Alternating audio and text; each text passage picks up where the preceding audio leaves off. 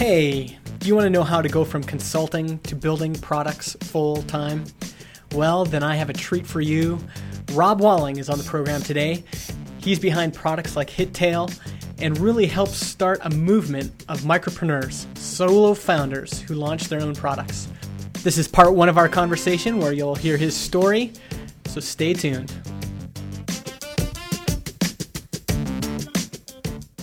Hey, welcome to Product People, the podcast for people who build and sell their own products. My name is Justin Jackson. That's at MIJustin on Twitter. And I've got to tell you, I'm a big fan of our guest today. It's always fun when you can have a guest on the show for whom you're a fan. Rob Walling is here to talk about launching a product. Rob is a big advocate of the solo founder philosophy and has launched a number of products. His current product is uh, HitTail at hit tail dot com, and he's just recently announced a new product that he's preparing to launch called Drip, and you can see the landing page for that at get drip dot com. On top of all that, he blogs at software by rob dot com and podcasts at startups for the rest of us dot com. Welcome to the show, Rob. It's a pleasure to be on here. Thanks for having me, Justin. You're welcome.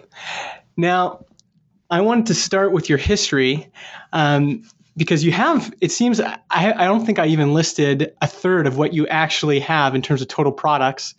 Uh, how did you get into building products in the first place? Well, getting into products came out of this this desire to own something, to actually have equity in in something beyond this consulting firm, which is worth, you know, the the price of the stamps that I had on my desk at the time. I mean, consulting, it doesn't scale. It has no no real long-term value. And I I looked down the line when I was about twenty-nine or thirty and realized that I didn't want to be running that consulting hamster wheel when I was fifty or fifty-five. It just it didn't appeal to me at all, and I realized that uh, the only way to do that is to get some ownership in something. And so I had actually looked, I had invested in real estate for a few years, thinking that, you know, that I could build up kind of a, a stream of income and, and equity in homes, and that actually worked out reasonably well, but it was very, very slow going. There's a lot of competition, and I didn't have a unique advantage, you know, hmm. to to kind of getting out ahead of people. I didn't have, you know, a bucket of money or, or just any any real advantage over others. And so I eventually um, realized that my my skill was in software and startups. And so I um, I really headed, you know, once I had a, a one success with that, showed me that I could, you know, duplicate that success. And um, that was that was where the initial desire to get into products came from. And and what was What was that first success that you had? The first success was a product called dot net invoice, and I still own that. And it's it's pretty simple. It's web-based invoicing software.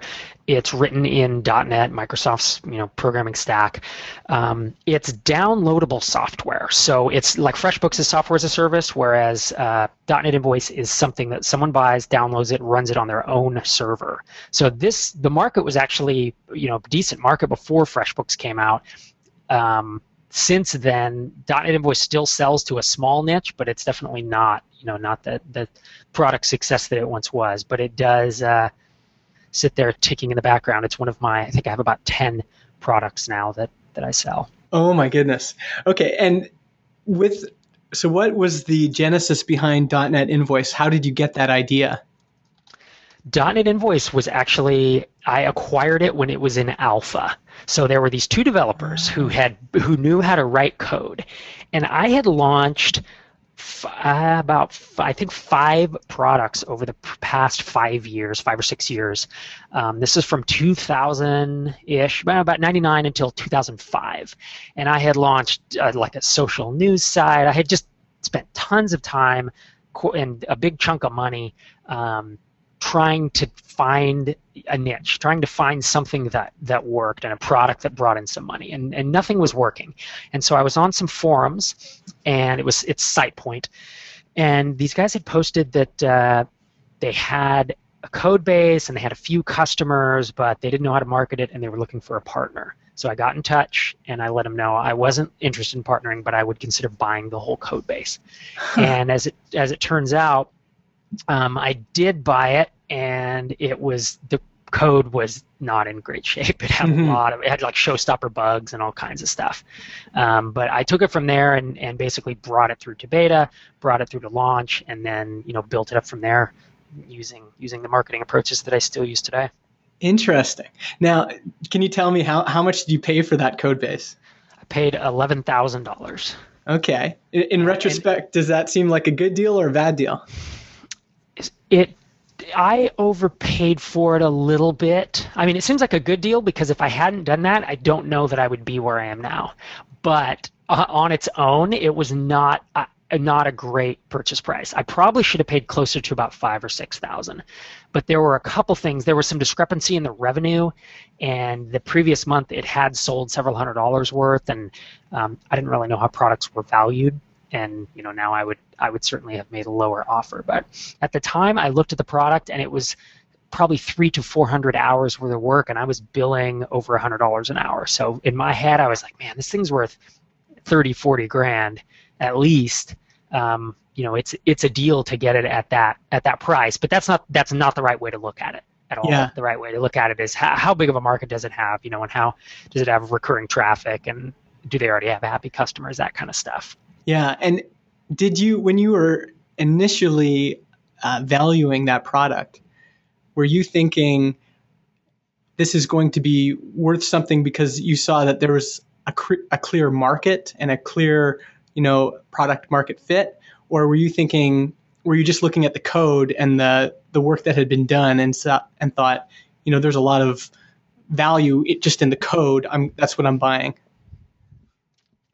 I liked it because it did have a market. It had a clear market. Um, the the whole concept of product market fit didn't exist back then. It was two thousand five. Mm. Um, but I did know that they had they had basically pre-sold a bunch of customers, and these customers were kind of clamoring for it and were really, you know, It, I don't know, interested in it, and they had sold, I think, like eight hundred dollars the previous month, and they kind of represented that that was what it sold every month, but that they, you know, they.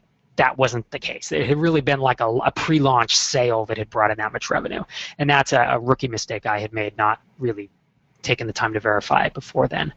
But I, I saw some value in the code, but to be honest, I really did see more value in it. And today when I make an acquisition, the code is actually way, way less valuable than whether or not the product is actually making money, whether it has, like you said, problem solution fit, product market fit. Those things are are by far more important uh, in my book today. Interesting. So if you were going to start over, you would be thinking about marketing before you were thinking about code. That's correct. Yeah, because um, because having a, a big chunk of code that does something doesn't really help you unless it does something that solves people's problems. And not only that, because building something people want is not enough. You have to build something people want and be able to market it at a cost less than what you get back from that customer during their lifetime. And that's, those are the two key things that you're looking for. Solve a problem, be able to get it in your customer's hands for less than they will pay you back during their lifetime. Interesting. And why do you think, why do you think that we get that wrong so often? Why do we um, start with, so for a developer, you know, a developer might be thinking, I'm going to start with code. A designer might think, I'm going to start with a logo. And uh, a business person might think, well, I'm, go- I'm going to start with a great idea. Why, if if the the true value of a product is in, will people pay for it, and can I make enough money off of it uh, to pay for all the, the marketing expenses? What? Why do we often get that wrong? I think because we're builders. Like we're most of the entrepreneurs you know, whether they are developers, designers, or, or business folks, as you said, they're creators, and we want to create things, and that's the really exciting part is the creation. And so if you come up with an idea, you naturally love, tend to love your own ideas, and you think they're genius, and you just want to get to the fun part, which is creating the logo, writing the code, or fleshing out the idea as the business person would do. Mm-hmm. Yeah. So let's let's go back to your story. Uh, after .dot net Invoice, what what was your next big product where you, you had some success? After .dot net Invoice, I realized that I didn't have to build everything myself. That was the first time I'd really acquired something and had any success. And after spending literally hundreds and hundreds, if not thousands of hours over the previous five years launching things, I realized that given that I was making good money as a consultant and I was booked full-time, that perhaps I could think about acquiring some products just to to cut down on my time to market, right? I didn't want to spend launch a product every twelve months because that's what I'd been doing, just spending all this nights and weekends coding, mm-hmm. and I wanted to, to shortcut that avenue. So what I did for a couple of years was acquire things, and I acquired code bases and products from people who didn't really know how to market them. And by that time, I had just enough success that I was just a little bit dangerous, and I purchased, let's see, the next couple ones that I bought, one was called C M S Themer, C M S Themer dot com, that's okay. Still around, and it was actually a theming service. It was kind of like pr productized consulting, so it was, uh, you could come with, this was before, kind of before a lot of the P S D to H T M L services, and so you could come with a P S D file, Photoshop file, and I had some folks on the back end that I outsourced to, and I would just take the P S D and we turned it into either a, a WordPress theme or a Drupal theme or Joomla, and then get it back to them. And the margins were fantastic.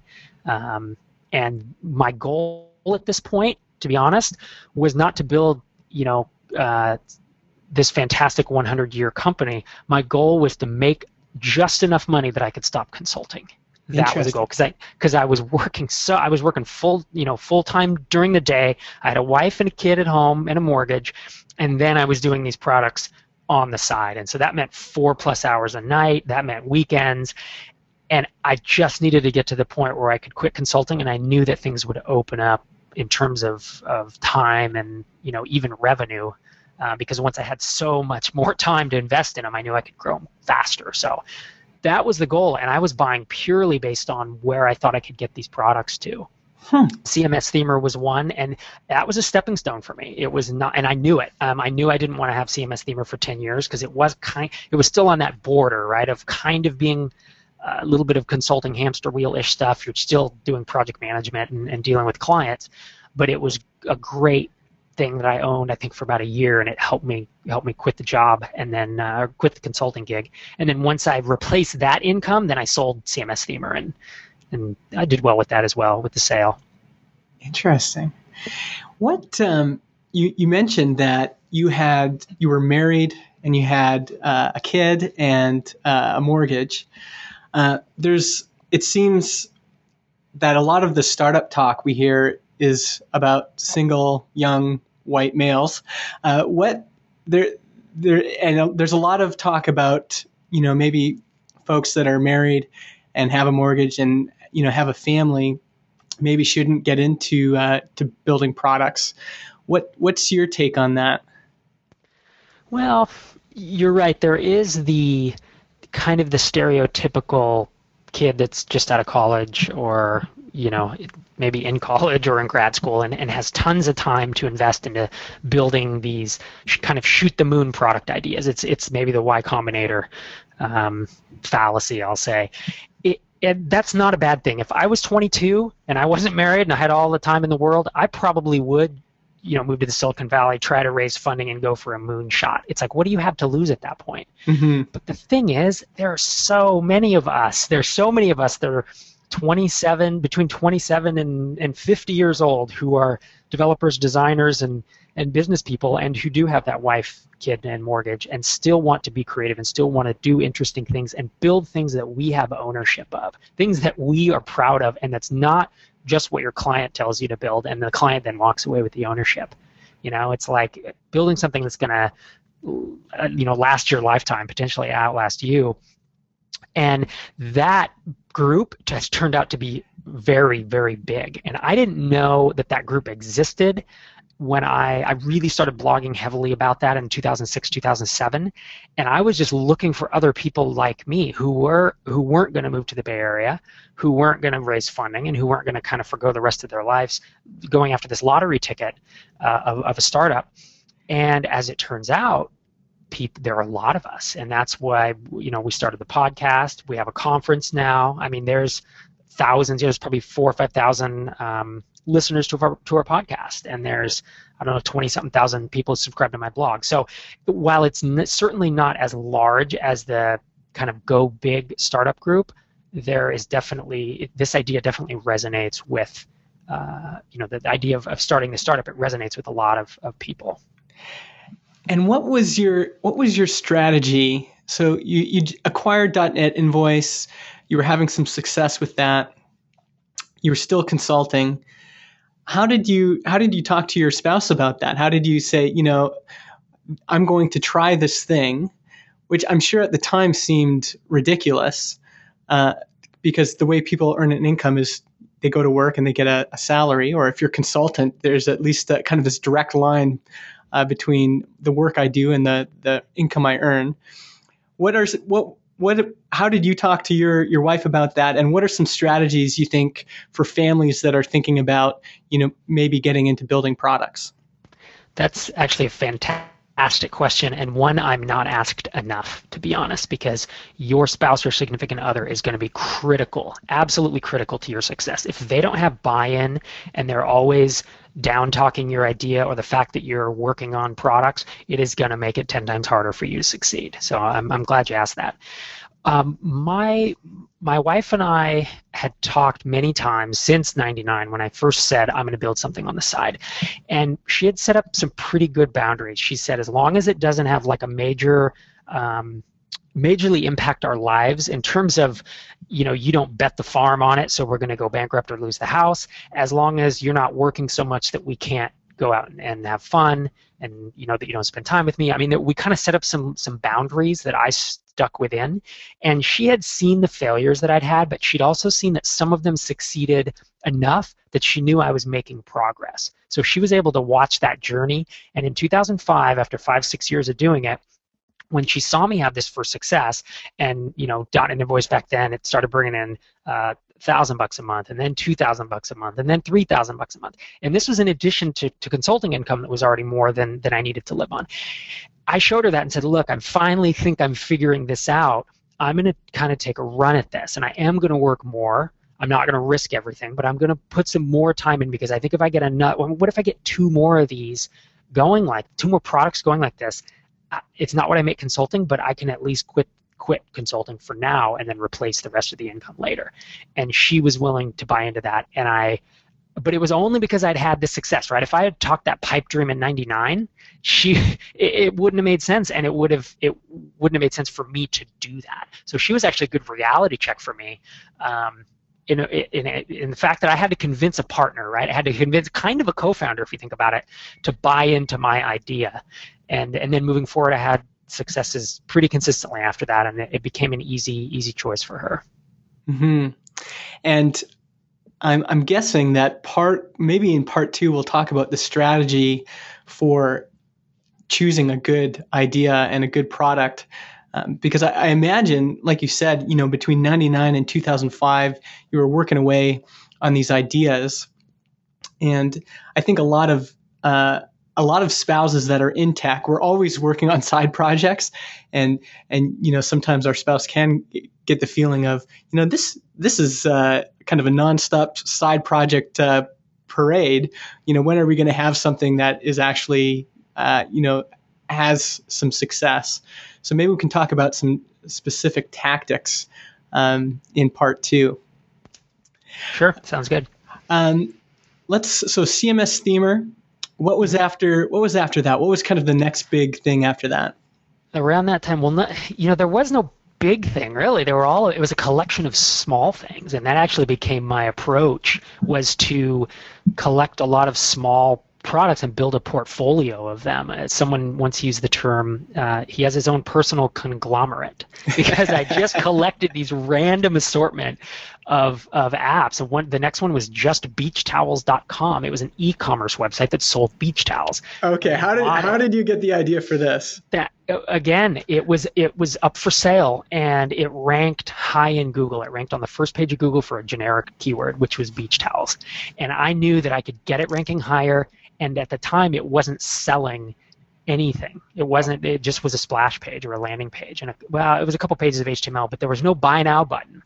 Yeah. So I knew if I got it, I could put a card on it. I could find a drop shipper, and and see where it went. And I genuinely didn't know, is this going to do one thousand dollars a month in beach towels? Is it going to do twenty thousand dollars a month? Because no one had any revenue on it. So I paid, but I didn't pay very much. I think I paid a thousand bucks or something. And it was worth the risk for me to find out. Huh. And that was it. And that was a lot of hustle, right? I put in a ton of time. And in the end, it wasn't actually that lucrative. The, the site peaked when I owned it. It peaked somewhere around three, gosh, I think it was three thousand, four thousand dollars a month in sales, but it's it's hard goods, and so the profit margin is small. So yeah. I only made maybe netted, I had a V A who was processing orders, I mean, I had all this stuff going on, but I learned so much. I learned a lot more about S E O. I learned how to have a V A do things, how to automate stuff. That was really the first time I'd done that. Hmm. Um, I took away all this stuff, even though it only made maybe five hundred dollars a month, and again, I used that to leverage. I, I sold that and used it to leverage into the next products, and uh, which from then on really were software. I decided to stick to digital products after that because the dealing with returns and physical products was not not my cup of tea. Yeah, and and again back to, you know, maybe your your personal and, and family life. So just beach towels dot com, you know, that does sound like a lot of additional work. Um, You know, from that point on, did you really start to examine, you know, here's the purchase price, here's what I think I can get out of it, but also here's how much time this is going to take? I did. I did have a better concept moving forward because that was my third kind of rehab, right? I did DotNetInvoice, C M S Themer, and Just Beach Towels, and I had a much, much better idea of how much time an idea would take to take from where it was to where I wanted it to be. Um, but by this time, to be honest, I had already, I had enough income that I started cutting back on consulting, and I started consulting four days a week, and that freed up just enough time that it didn't impinge on my time with my family. And then I think I eventually went back to three days a week, and then, you know, eventually cut it once I had, I had enough revenue. Yeah. Okay. So the, uh, let's go on to the, what was the next thing after Just Beach Towels? There were a couple more in the meantime. I mean, during during this time, I realized I was, you know, having some decent success with this, and I had some stuff that I wanted to pass on, information for other developers. And so I blogged more about it. I wound up writing a book on the topic, which I was doing more to communicate, to answer a lot of questions I was getting on the blog and to communicate this to help other developers. That actually turned into an un... kind of an unanticipated income stream. The book, uh, I talked to a couple publishers and decided I wanted more control they were willing to give, and that wound up, I wound up self-publishing it, and it has sold ten thousand copies over the past two and a half years, and so that was another, you know, one of those, it was like, oh, the harder I work, the luckier I get, is the phrase I use. You know, it was it was a bit of luck. It was unexpected, but I wrote a book, too. I did spend the three months to do it, so um that was kind of an, uh, a nice add, you know, add-on success to this. Um, the next two software products were Wedding Toolbox, which I still own, and that helps uh, engaged couples build wedding websites. It's just like Squarespace for wedding websites. And then Apprentice Lineman Jobs, which is a job board for uh, power line electricians. And that, that I bought that one mostly based on... Um, existing traffic, and she didn't really know how to monetize it. So I was just improving the funnel on that. So you talked about launching this blog and uh, then launching a book. And that's something that a lot of, you know, product folks are trying to do right now is, okay, I'm going to start blogging more. I'm going to start an email list. I'm going to uh, write a book. Can you talk about what kind of um, uptake did you have when you started blogging? So, you know, you know, when you started, you started at zero visitors, zero yeah. views per month. And, and how quickly did that, did that, did those numbers grow? Not very quickly at all. It was absolutely painful. Um, I started blogging in two thousand five, and there was no, you know, there was no Facebook, no Twitter. There weren't social, social sharing sites at all. So I think Dig was just kind of becoming big, and after six months, I had sixty-six R S S subscribers. After six months of blogging, three three days a week, and after a year, I had two hundred fifty R S S subscribers. So I, I measured everything by the number of subscribers, not by the number of page views, because I could get a big hit and go to the front page of Dig and get forty, fifty thousand visits in a couple days, and that was exciting, but it didn't translate into any type of long-term readership. Hmm. So after a year with two hundred fifty, I was discouraged, but I knew that long-term, this is this is what I do. I I do things and then I share them with people. I mean, that's just how I've, I've always been. I, I enjoy helping others. I also enjoy kind of forwarding, you know, pushing our whole, the conversation forward. And so as I discovered this thing uh, of both acquiring products, which I've never heard anyone talk about, acquiring smaller software products, and having a portfolio of, of products, and going from developer to basically entrepreneur slash marketer, I realized I had three kind of unique viewpoints. And I think that's a critical piece. If you're thinking about starting a blog, writing a book, doing any of that, you do have to have something unique to say because everyone's doing it now, you know? And so if you don't have something unique to say and you just want a blog, say, about starting your your company, that's that's been done. That was really interesting in like two thousand four when people mm. blogged about starting their company because no one was doing it. But it, if you don't, if you're just saying, oh, today I'm trying to get this company started, it's like it's not interesting enough yet. You you need you need a voice and you need a unique uh, kind of a unique angle on it. So when once you decided, you know, I have these three unique perspectives and I'm going to share these perspectives, did was it still kind of a steady climb in terms of building your own personal audience? Or did, did you see some spikes? Do you get to a tipping yeah, point? I did get to a tipping point, and to be honest, early on, between two thousand five and two thousand six, I blogged a little bit about entrepreneurship, but it was more about being a corporate developer and, I don't know, consulting. I mean, it was just kind of, I was trying to find what it is that I really liked talking about and what it is people wanted to hear about. And once I figured out, once I did start having those successes as, as a founder or an entrepreneur, I, that was my tipping point. And it was in two thousand seven that things really started ticking up. And I think I started two thousand seven with about twenty-five hundred R S S subscribers. So it was like two years to get there. And then I doubled that.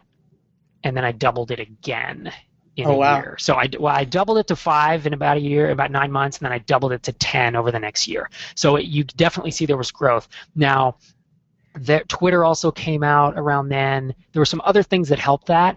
But uh, oh, and Hacker News was a big one. Like I saw, all my posts started going to Hacker News. So there was there were other factors that played into that. But to be honest, the entrepreneur community and the founder community is um, it is a tight group, and it was it was just a more focused niche than what I had before, which was, like I said, blogging about consulting and, you know, kind of being a corporate developer and just politics and project management and that kind of stuff. It isn't, I don't think, is as interesting to people.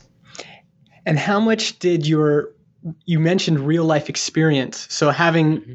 once you had some actual product wins under your belt, mm-hmm. d- did you say that contributed to, you know, th- the number of people that were kind of actively seeking you out and becoming regular readers, et cetera? Oh, absolutely. Because then I had, it wasn't just talking theory at that point. I think the, my first big post that really went viral and drove a lot of folks to, to subscribe to the blog was called The Inside Story of a Small Software Acquisition. And this was a couple years after I had purchased .NET Invoice, but I basically detailed that entire process that I've, you know, just told you about, was um, buying it, rehabbing it, all the thought process. I think I may even made it a three-part series. Okay. And that drove a lot, and this was, again, a couple years after it had actually happened, but I finally felt comfortable documenting it and just putting it all out there. This is the first time being pretty open about what I was up to. Um, I'm much more open now just because I'm more comfortable doing so, but that was a big thing because it's a unique story. No one's ta- you know, no one talks about these small software acquisitions. Instantly, I got emails, people asking me to guest post on their blogs. Some fairly successful blogs in the niche were, were just interested in hearing what was going on, you know, with this with this guy who no one had ever heard of at the time, and uh, just that I was doing something that, that was in fact unique. I wasn't just talking about the theory of doing it. I just I had real numbers and real experience. Hmm. And maybe in part two we can talk about the tactics behind that, because there's this idea. It, it's the the old uh, uh, chicken and egg or horse and cart problem, which is uh, how do, how do you launch a product successfully when you don't have anyone to launch to. And uh, but on the other hand, the the launches uh, creates helps create an audience. So maybe we could talk about that uh, in part two.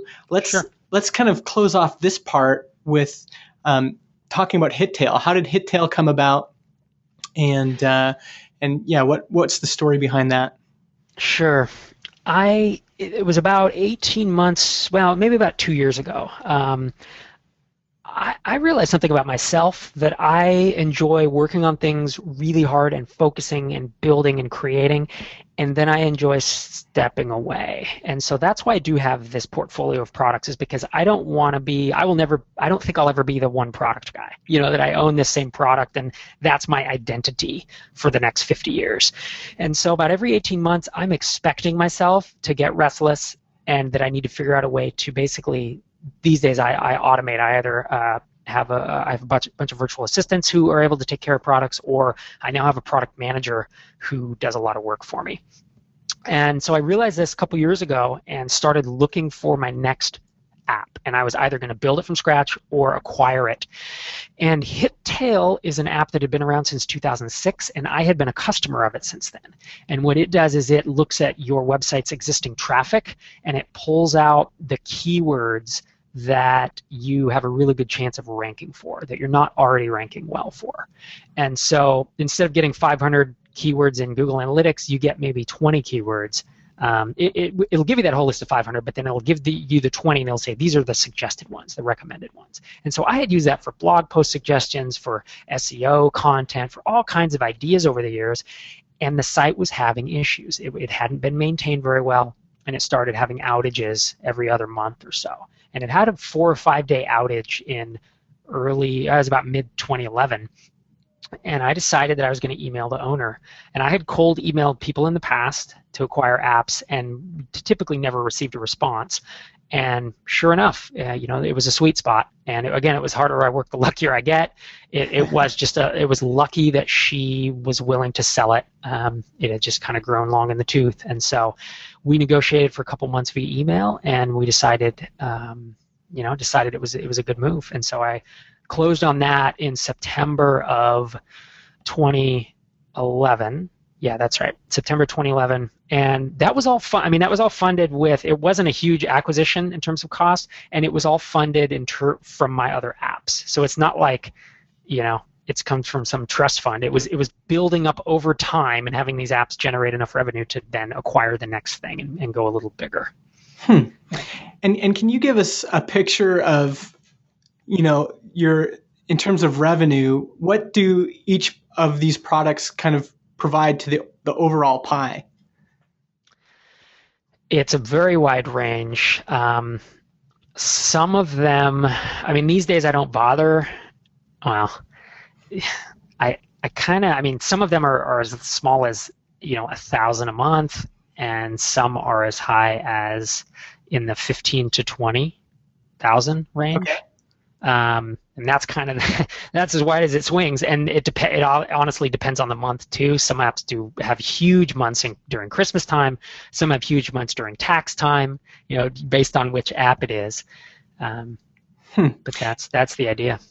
And how do you organize all of this? Do you it, how do how do you manage all of these these different yeah. products? It, it sounds overwhelming, but if you think about that, I've built this over the course of seven years. It has been a very slow and deliberate move, and I have I've essentially brought on help. I don't have employees, but I have, in any given month, I have between six and eight contractors who work for me. Some of them have worked for me for five or six years. Some of them work full-time, forty hours a week. Others work maybe five hours a month on an as-needed basis. But they range from, I have three virtual assistants, I have a product manager who is a jack-of-all-trades, designer, developer, uh, D B A, you know, does everything. I have a D B A, I have a designer, I have a C S, C S S slicer. These are all people that are kind of, I just have relationships with, and I can email and say, hey, need something really quick by tomorrow, you know, this thirty-minute project, and they'll get it out for me. And then others are doing recurring tasks. A lot of the V As handle my tier one email support, handle all the things that you'd imagine would take a lot of your time. I have put those into processes and essentially outsource them. I don't want to, I'm not a big like, hey, I outsource my life, you know, on that bandwagon, but I genuinely have a suite of people who, you know, work three hundred to four hundred hours a month total um, that allows me to do this, because I obviously I couldn't, you know, I don't, I don't even work half that. I don't even work half of three hundred in a month. Wowzer. That wraps up part one of my interview with Rob Walling. We've got so much, so much coming up in part two that you're going to want to tune in for next week, including how to hire a V A, how to do marketing, and how to build your personal brand. Tune in next week. In the meantime, check out product people dot t v and also check us out on iTunes. Please leave a review because it helps our show get noticed. Talk to you later.